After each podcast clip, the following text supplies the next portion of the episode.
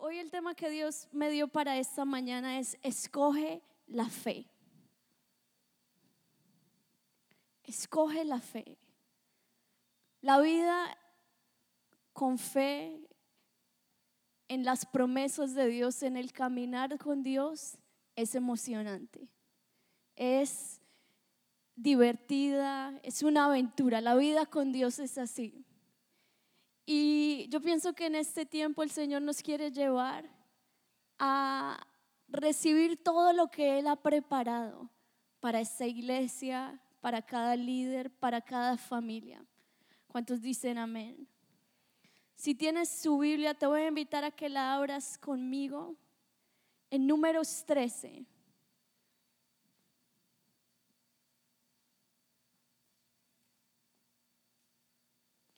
El versículo veinte.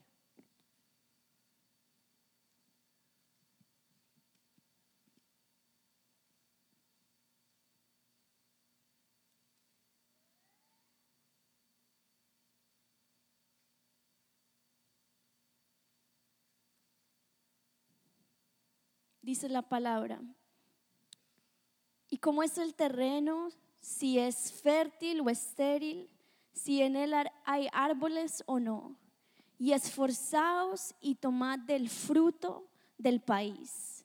Y era el tiempo de las primeras uvas, o era el tiempo de la cosecha. Y vamos a leer el verso veintisiete y veintiocho. Y les contaron diciendo: nosotros llegamos a la tierra a la cual nos enviaste, la que ciertamente fluye leche y miel, y ese es el fruto de ella. Mas el pueblo que habita aquella tierra es fuerte, y las ciudades muy grandes y fortificadas. Amén. ¿Qué tal si pones tu, tu mano en tu corazón y le dices hoy al Señor: Señor, hoy háblame, habla mi corazón, hoy abre mis oídos espirituales?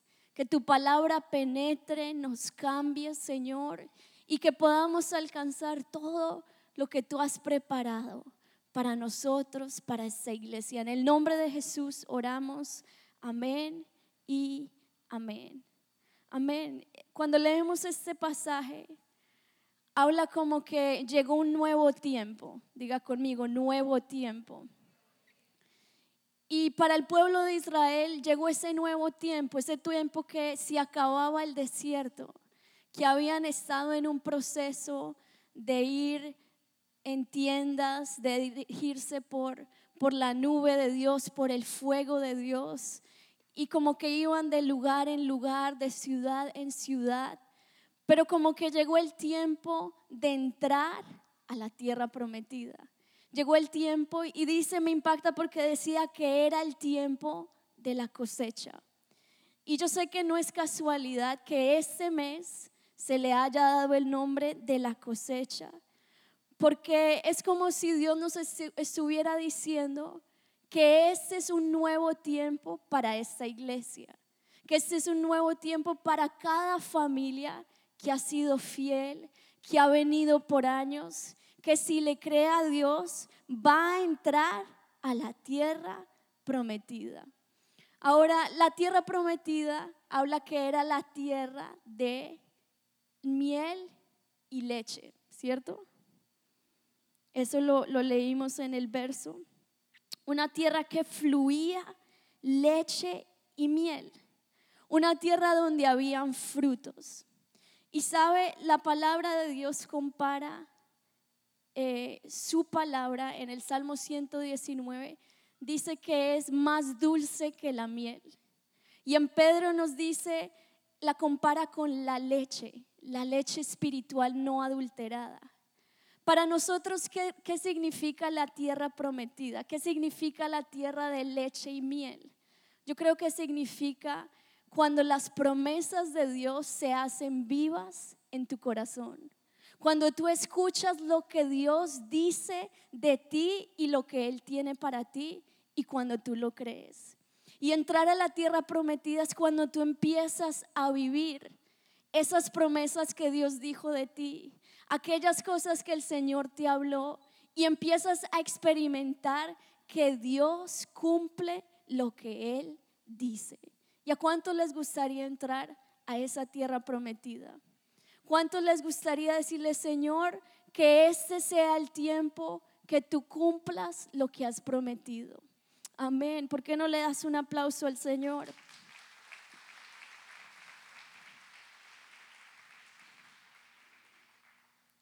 Y este pasaje nos habla de dos clases de personas. Yo las, las nombré de la siguiente manera. Nos habla de la generación que dudó y describe por qué ellos no lograron entrar, aunque tenían lo mismo. Estas dos clases de personas tenían absolutamente las mismas posibilidades, las mismas circunstancias, el mismo Dios, pero les faltó una cosa. ¿Y qué creen que les faltó? Fe. Les faltó fe. La segunda generación que voy a hablar es la generación llena de fe, que es esa generación que sí ve las promesas de Dios, que sí entra a conquistar todo lo que Dios ha dicho, no solo para nosotros, sino también para esta ciudad, para este país, el avivamiento, la redención que anhelamos en nuestro corazón. ¿Cómo era la generación que dudó? Primero, está en el, el verso que les leí, dice que ellos, cuando exploraron la tierra, la espiaron, dicen que su primer reporte fue que aquella tierra es fuerte, que eran muy grandes. Y lo primero que yo veía es que ellos eran, habían sido derrotados antes de aún pelear. Esa es la generación que duda. Y voy a compartir seis características de esa generación. Derrotados antes de pelear. Ellos en sus corazones ya habían perdido la batalla. Para ellos era fácil visualizar, pero visualizar lo negativo. Visualizarse entrando a esa tierra, ellos visualizaron, activaron una fe negativa que el pastor nos ha enseñado, que es esa fe que tú puedes visualizar, las cosas no salen bien. Entonces ellos vieron los gigantes aplastándoles y ellos ya fueron derrotados aún antes de ni siquiera entrar. Y el Espíritu Santo anhela hoy que evaluemos. ¿Qué voces estamos escuchando? ¿Cuál es esa visualización que hay en nuestra vida hacia nuestro futuro? ¿Cómo tú ves el mañana? ¿Tú lo ves filtrado por las palabras de Dios, por lo que Dios te ha dicho? ¿O será que has permitido esa derrota? Que tal vez Dios, Dios te dice, no, sí lo voy a hacer, sí voy a restaurar tu hijo, pero de pronto tú, tú aún ya no has permitido que Dios actúe. La segunda característica de esta generación que dudó es que su fe estaba en ellos y no en su Creador.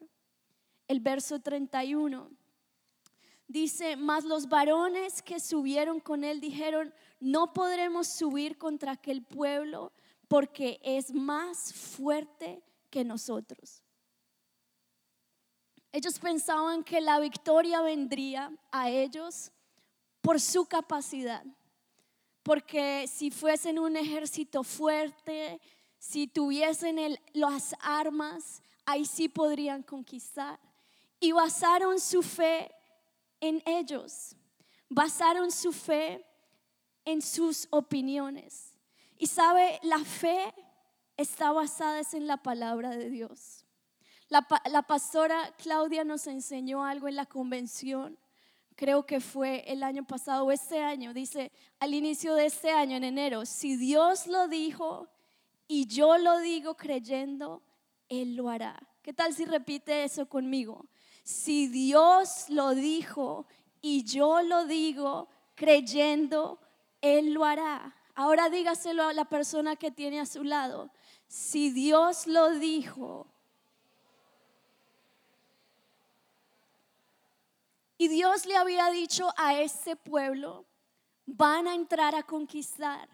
Le había dicho, van a derrotar a sus enemigos. Esta es su tierra, yo estoy con ustedes. Pero ellos dijeron, no lo podremos hacer porque ellos son más fuertes que nosotros. Su fe estaba basado en ellos. No colocaron su fe en su creador, en el que les había dado la promesa. Y el Espíritu Santo quiere que nuestra fe esté basada en Él, que no cambiemos, porque es cuando Él, cuando nadie lo puede hacer, solo Él, que Él se lleva la gloria, y Él siempre se quiere llevar la gloria. Cuando es un imposible, cuando tú dices la verdad no hay forma como, ahí es cuando tú le das la oportunidad a Dios para que Él se glorifique. Y eso era lo que Dios quería hacer con este pueblo. Dios quería glorificarse en ellos, pero ellos no creyeron, no aceptaron. Lo tercero, esta generación no soltó. Vamos a leer el capítulo catorce. El verso tres dice: ¿y por qué nos trae Jehová esta tierra para caer a espada y que nuestras mujeres y nuestros niños sean por presa? ¿No nos sería mejor volvernos a Egipto? Aunque Dios los había sacado de, de la esclavitud, aunque ya estaban supuestamente en libertad, como que el pueblo de Israel no soltó. Como que todo el tiempo sus pensamientos, su lenguaje era en el pasado. Ay, nos iba mejor allá, nos iba mejor en Egipto, la comida era más rica allá, la gente era más amable allá, el clima era más amable allá. Y sus vidas se quedaron en el pasado. Es como cuando tú vas manejando un carro. Cuando tú manejas, tú no puedes poner tu mirada en atrás, en el retrovisor, no, porque si no vas a estrellarte. Y el Espíritu Santo nos dice: es tiempo de soltar el pasado, es tiempo de renunciar a nuestra vida de pasado. Si tú vienes de otro país, si tú te estás adaptando en este país, Dios te dice, si Él te trajo a ti aquí, este lugar, te dice: es tiempo de renunciar. No vivamos en el pasado, no vivamos en la cultura, en el ayer, porque no vamos a lograr entrar al mañana, lo que Dios tiene para nosotros. ¿Cuántos dicen, cuántos dicen amén? Amén, dale un aplauso al Señor. Lo cuarto, este pueblo, dice el, el verso cuatro, y decían el uno al otro: designemos otro líder y volvámonos a Egipto. O sea, vieron el camino fácil, era, ¿sabe qué? Saquemos de taquito a Moisés, como que este líder ya, ya no nos cae tan bien, y a ver, nombremos otro líder y que nos regrese para Egipto. ¿Qué tal ese, esos discípulos? Admiro a Moisés. ¿Y qué es esto? Nos dice que ellos no valoraron su liderazgo, no valoraron el estar bajo cobertura.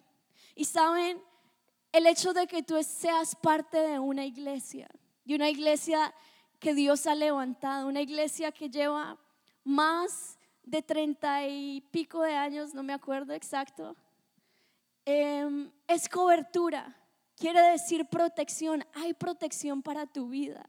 Hay protección para tus hijos cuando tú asistes a la iglesia, cuando tú eres fiel a tu líder, a tu célula. Cada vez que tú ofrendas es como que son argumentos a tu favor, porque el estar bajo liderazgo es estar bajo protección, es estar bajo esa cobertura que Dios direccionó, porque Dios fue el que instruyó que hubiesen pastores, que hubiesen iglesias, que nos sometiéramos a un liderazgo. Y este pueblo no valoró eso.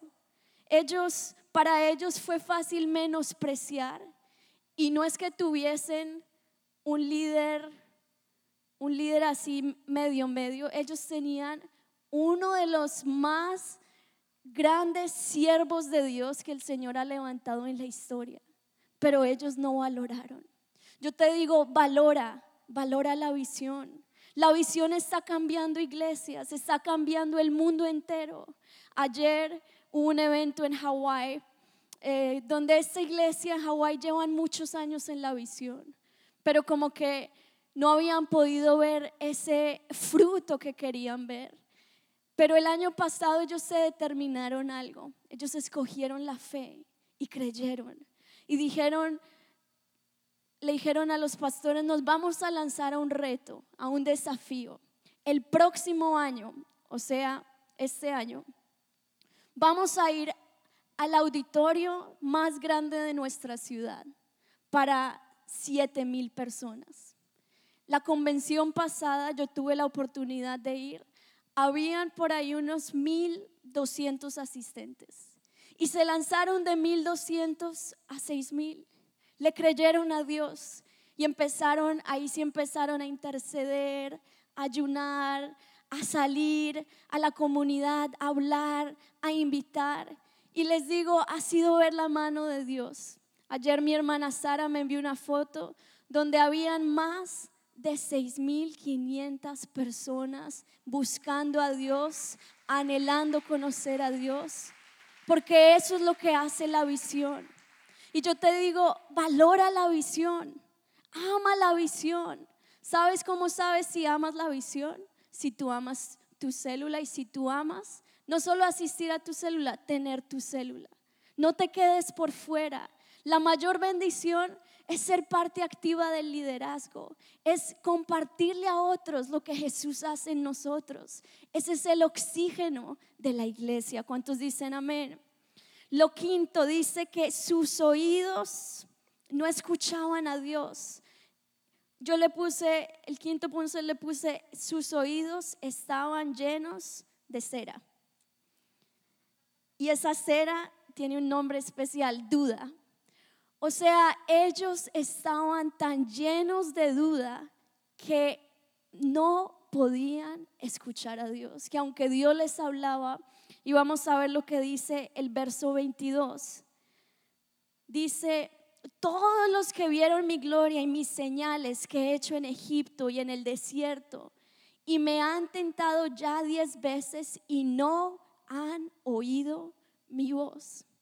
Ellos veían, o sea, no creo que haya un pueblo que haya visto tan tangible la gloria de Dios como fue el pueblo de Israel en este tiempo. Ellos vieron pan caer del cielo, ellos vieron que el mar se dividió en dos, ellos vieron la mano de Dios, la fidelidad, las plagas, todo, todo, todo lo vieron, pero dice que no escuchaban a Dios, no oían a Dios.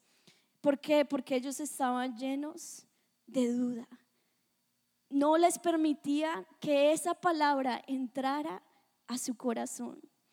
Y la sexta característica de esta generación está en el verso veintisiete. Dice, ¿hasta cuándo oiré esta depravada multitud? Este es Dios hablándole a Moisés, que murmura contra mí, las querellas de los hijos de Israel que de mí se quejan. Diles, vivo yo, dice Jehová, que según habéis hablado a mis oídos, así haré yo con vosotros. ¿Qué tal si Dios hoy te dijera eso a ti? Según tú has hablado a mis oídos, así te sucederá. ¿Cuál sería el resultado? ¿Cosas buenas? ¿O será que tu vida ha estado similar de queja, murmuración, querellas? Esta generación que dudó era una generación que sus Su boca estaba llena de queja. Y el Espíritu Santo por eso este mes nos ha traído en una santificación. Por eso vino ese ayuno de la lengua. Porque si tu lengua cambia, eso quiere decir que tu corazón está cambiando. El Señor lo primero que Él cambia en alguien es su manera de hablar. ¿Qué tal si le dices al que está a tu lado, muéstrame tu lengua? ¿Qué hay en tu lengua? ¿Qué palabras hablas? Determínate a hablar solo palabras de fe. Para ellos era fácil, ellos no refrenaban su, sus palabras. Fácilmente hablaban en contra del liderazgo, de Moisés, del país, de la situación, de todo. eran pesimistas. Pero yo declaro que aquí en esta iglesia no hay ni un pesimista en el nombre de Jesús. Amén. Dale un aplauso al Señor.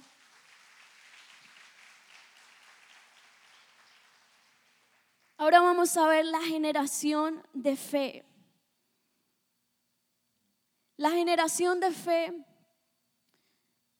fueron prácticamente dos personas, Josué y Caleb. Y ellos fueron diferentes. Ellos escogieron el camino de la fe. Porque yo te digo, con Dios como que no hay punto medio. O vives una vida de fe o vives una vida de duda. Y esto fue lo que vemos aquí en este pasaje. La generación de fe, vamos a ver otra vez el capítulo trece, el verso treinta. Dice, entonces Caleb hizo callar al pueblo delante de Moisés y dijo, subamos luego y tomemos posesión de ella, porque más podremos nosotros que ellos. La generación de fe es una generación vencedora. Es una generación que tiene el espíritu de conquista. Que dice, Señor, ahora cuál es el desafío, ahora dónde me estás enviando. Heme aquí, Señor, envíame a mí, yo iré. Saben, yo tenía dos perritos. Uno se llamaba Fuji, otro se llamaba Nico. Y Fuji era esa clase de perritas que le gustaba, hasta, le gustaba la vida cómoda. Entonces Fuji todo el día era así acostada, como un gatico parecía. Y tú llegabas, hola Fuji. Y Fuji te, te miraba y como que hacía... Oh, ni se movía nada y uno, uy, bueno, siento la conexión con mi perro, o sea, bien. Y luego llegaba el otro perrito, Nico, y era lo opuesto. Nico de una, lo primero que hacía era buscar un juguete, cuál te lo traía, movía su colita. Así era Nico, emocionado. Y saben, así era Josué y Caleb. La gener- los otros diez espías y el otro pueblo van a conquistar, van a entrar a la tierra prometida. Ni se movían, nada. Pero Josué y Caleb eran, Señor, yo iré.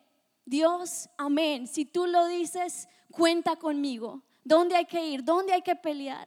Y esa es la generación de fe. Es una generación que conquista, que dice, ¿sabes qué, Señor? Así como dijo el apóstol Pablo, despojándome de todo peso, prosigo hacia adelante, hacia la meta, a lo que tú tienes para mí, lo que tú tienes para esta ciudad, Señor, y no dejaré que nada ni nadie impida que llegue a tu propósito.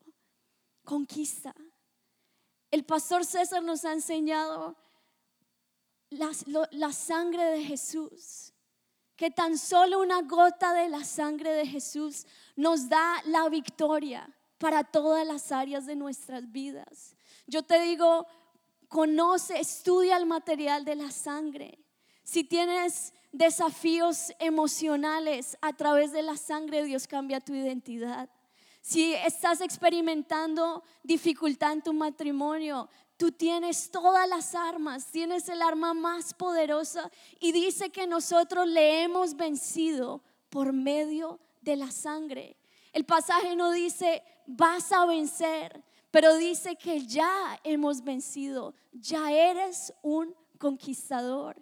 Y Dios te ve así, Dios ya te ve como un conquistador. Dios ya te ve como ese líder de influencia, porque Dios lo hizo y te dio la herramienta más poderosa, que es la sangre de Jesús. ¿Cuánto le dan un aplauso al Señor?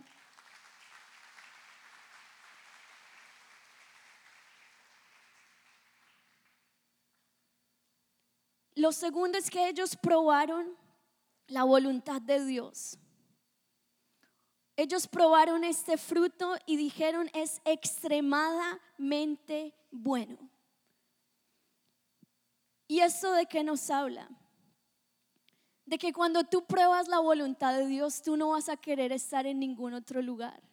La voluntad de Dios es buena, agradable y perfecta.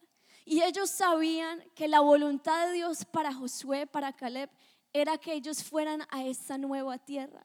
Y dijeron, yo no me voy a ir a ningún otro lugar, porque ese es el lugar perfecto de Dios para mí. Ahí es donde está mi bendición. ¿Sabe? La bendición no depende de un trabajo. La bendición no depende de un país. La bendición depende es que tú escuches a Dios y entiendas dónde Dios te quiere y te determines a estar en el centro de la voluntad de Dios. Lo tercero es que su fe estaba basada en su Creador y no en ellos. Esto está en el verso ocho del capítulo trece.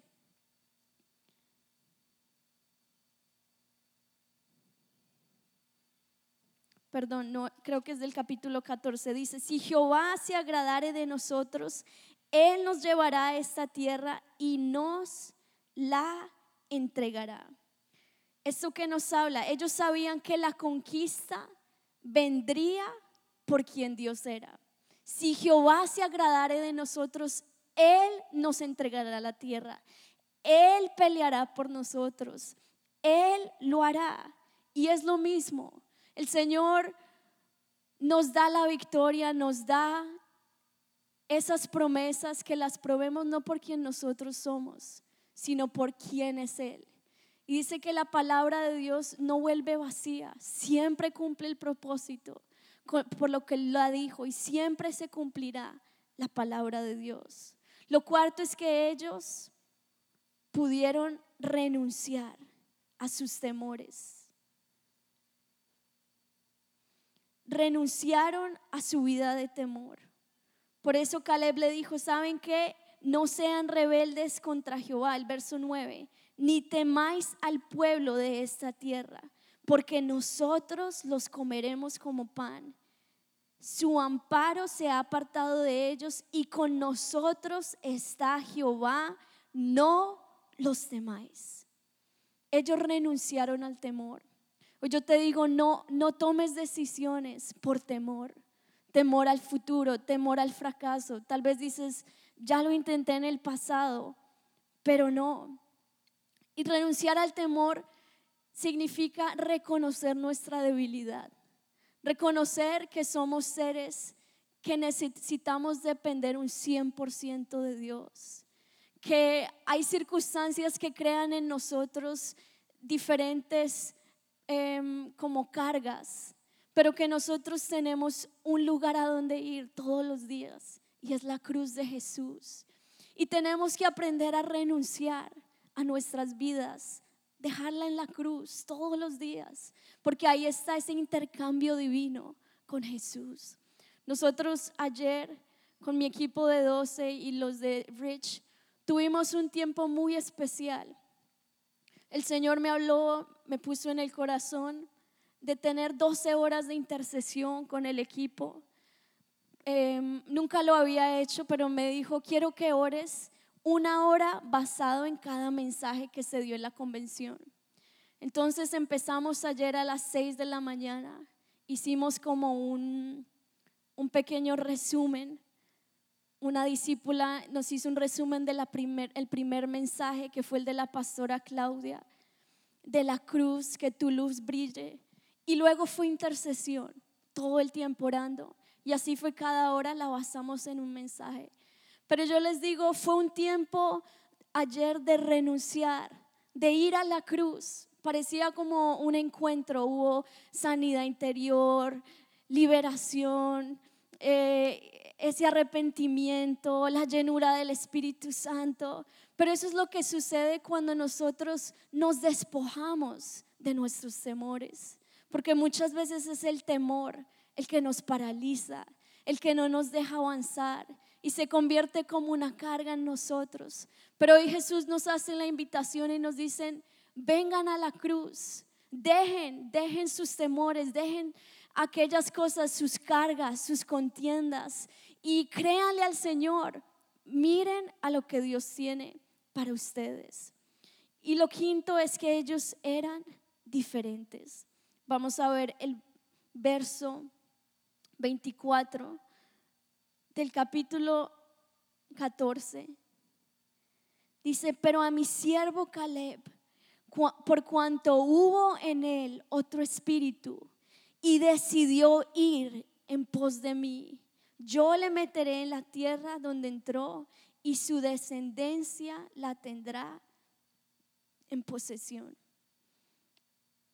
Ellos dos, Josué y Caleb, hablaban diferente a sus contemporáneos, pensaban diferente, oraban diferente, escuchaban diferente, y por eso eran personas que actuaban llenos de fe.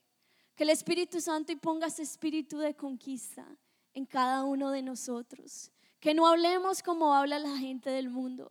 Que la gente nos vea a nosotros diferentes. Tenemos el brillo de Dios. Si Dios es por nosotros, ¿quién contra nosotros? A través de la oración podemos cambiar las circunstancias. Y que en nosotros se levante ese espíritu de fe, de una fe como la de un niño, una pureza. Señor, si tú lo dijiste, si tú no lo prometiste, Dios, creemos genuinamente que tú lo vas a hacer.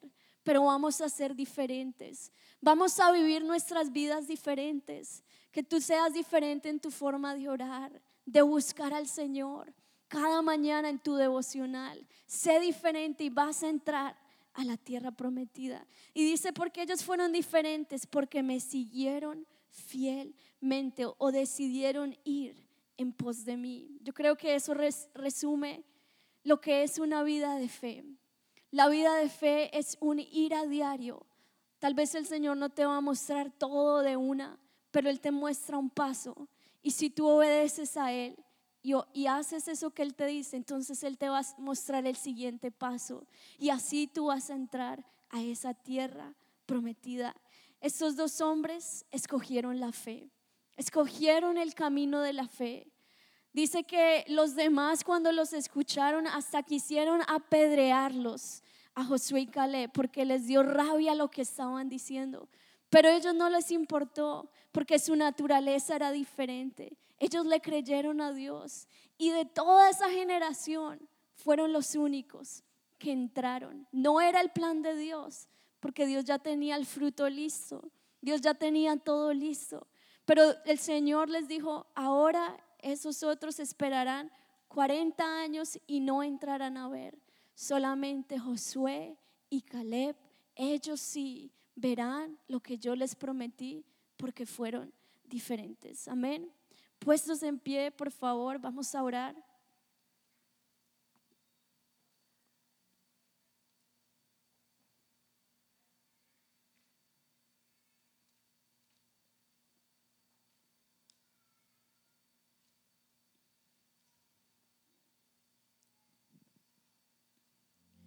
¿Qué tal si levantas tus brazos al cielo? Y hoy el Señor tiene un regalo para tu vida en esta mañana. Él te quiere dar algo que se llama fe. Señor, hoy anhelamos que cambies nuestra naturaleza, Dios, como líderes, como hijos tuyos. Señor, perdónanos si en nuestros corazones ha habido la murmuración, Dios, la queja, la duda. Hoy nos despojamos de esto y hoy escogemos el camino de la fe. ¿Qué tal si pones tu mano en tu corazón y repites después de mí y dices: Señor Jesús, un poco más fuerte, te doy las gracias por tu palabra, por hablarme. Señor, hoy abre mis oídos espirituales, que pueda escucharte, que pueda tomar la decisión de seguirte todos los días de mi corazón. Jesús, hoy yo abro la puerta de mi corazón y te invito a que seas mi Dios, a que seas mi Señor, hoy activo mi fe en quien tú eres y lo que tú dices de mí. Escribe mi nombre en el libro de la vida y no lo borres jamás. En el nombre de Jesús oramos. Amén y amén.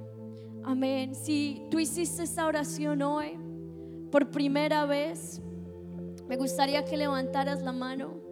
Nos gustaría darte la, la bienvenida y también felicitarte por esta decisión. Levanta la mano otra vez, hazla así. ¿Qué tal si la iglesia les da un fuerte aplauso?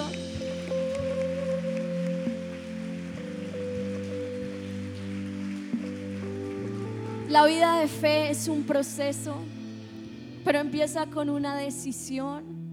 Por eso también como iglesia tenemos células, tenemos también algo para ti al final, porque anhelamos que tú puedas crecer en la fe. Así que si al final de la reunión te invitamos a que en la parte de afuera puedas conectarte con nosotros, sé parte activa de esta iglesia y que sea un nuevo tiempo para tu vida.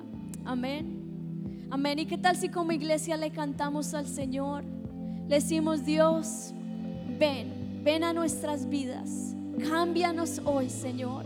Hoy no queremos salir igual a como entramos, Dios. Danos un espíritu de conquista. Yo siento que la fe da algo especial, y es una fuerza, una fuerza espiritual, una fuerza para soportar las aflicciones. Así que, ¿por qué no levantas tus brazos, iglesia, delante del Señor? Es como que le decimos: Dios, hoy nos decidimos hacer esa generación de fe, hacer esa generación que te va a creer, Señor. Oh Padre, hoy ten misericordia, Dios, de nosotros, Señor.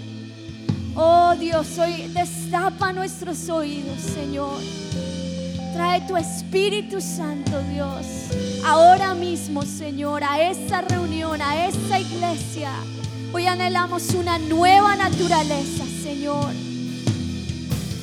Dice, el velo partiste, la tumba vacía ahora está. Los cielos se aclaran, tu gloria proclama. Resucitaste en majestad. Inigualable, incomparable, hoy y por siempre reinarás. El tuyo es el reino y tuya es la gloria, tuyo el poder y autoridad. Poderoso es tu nombre, poderoso es tu nombre, el nombre de Jesús, mi Rey. Poderoso es tu nombre,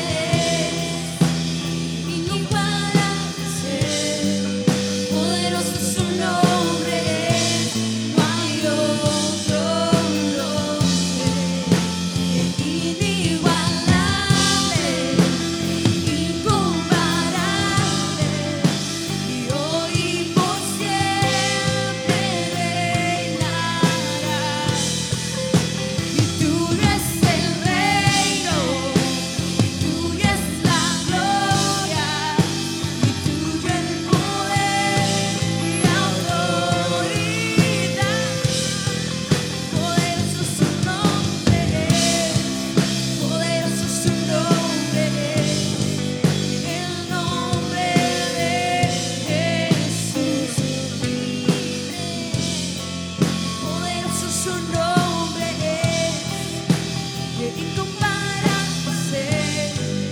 Poderoso es su nombre, poderoso es su nombre, el nombre de Jesús libre. Poderoso es su nombre, incomparable, poderoso es su nombre, no hay otro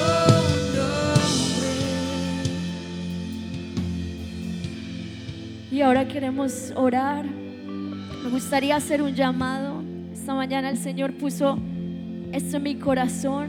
Aquellas personas que hoy se deciden por la fe, que dicen: Dios, hoy escojo el camino de la fe. Yo quiero que esas personas pasen aquí al frente, esos Josués, esos Calebs, que Dios está despertando su espíritu, su corazón, a vivir no para ustedes, sino para Él. Que ustedes le dicen: Señor, mi vida será para ti. Si quieren pueden ir un poquito más acá al frente. ¿Sabe lo que el Señor me hablaba? Me decía, yo meditaba como en, en lo que ha sucedido a nivel general en la iglesia, los movimientos que Dios ha traído en estos tiempos, y como que Dios no busca muchos, sino Él busca aquellos que dicen: Señor, todo para ti.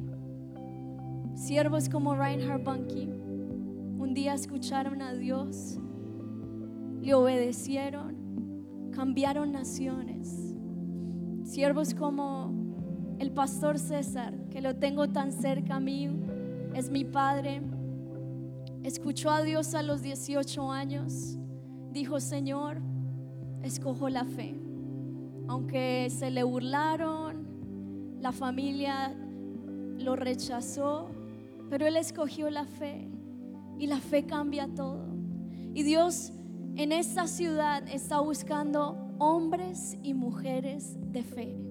Que hoy tú nazcas a la fe, que tú hoy hables el lenguaje de fe, que te determines a oír a Dios todos los días y obedecerle. Si oyes a Dios, no te demores en actuar, porque entre uno más lo piensa, ahí es cuando la lógica entra y ahí es cuando nos frenamos. Que este sea un tiempo de conquista. Iglesia, este es el tiempo para ustedes. Misión Carismática, G doce Church, este es nuestro tiempo. Este es el tiempo para alcanzar muchas familias. Saben, hoy viendo esta reunión ya nos quedó pequeña la iglesia. Ya pronto te vas a proyectar a, a tu propia macrocélula. ¿Por qué no? ¿Qué tal al final de este año reúnes a tus discípulos aquí? Somos los siervos de Dios. Somos la luz y la esperanza para esta nación. Y el Señor nos dice: la cosecha está lista. ¿Qué tal si levantamos los brazos a Dios y le decimos: Dios, escógeme a mí, Señor. Cuenta conmigo, Dios.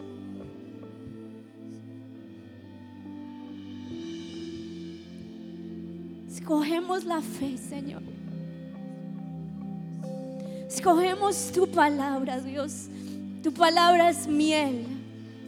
Tu palabra es nuestro alimento. Gracias, gracias por los profetas, Dios. Gracias por nuestros pastores, Señor. Gracias por cada palabra que hemos recibido, Dios. Gracias por tu paciencia, Señor. Gracias porque este es un tiempo que estás despertando en nuestra iglesia, Señor, a la conquista, Dios. Y hoy recibimos ese espíritu de fe, Señor. Ese espíritu de conquista, Dios. Hoy te miramos a ti y te decimos: Dios, eres todo lo que necesitamos. Gracias por la cruz, Señor. Gracias por la sangre preciosa que derramaste por nosotros. Y mientras tú le cantas a Él y adoras, hoy tú vas a dejar que Dios traiga sus sueños, su propósito, lo que Él tiene para tu vida.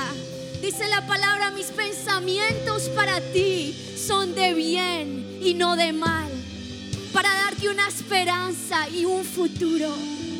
Lo mejor está por venir, Señor. Hoy lo creemos. Hoy lo creemos, hoy lo creemos, Señor. Lo mejor viene a esta ciudad, Dios. Lo mejor viene a nuestra familia, a nuestras casas.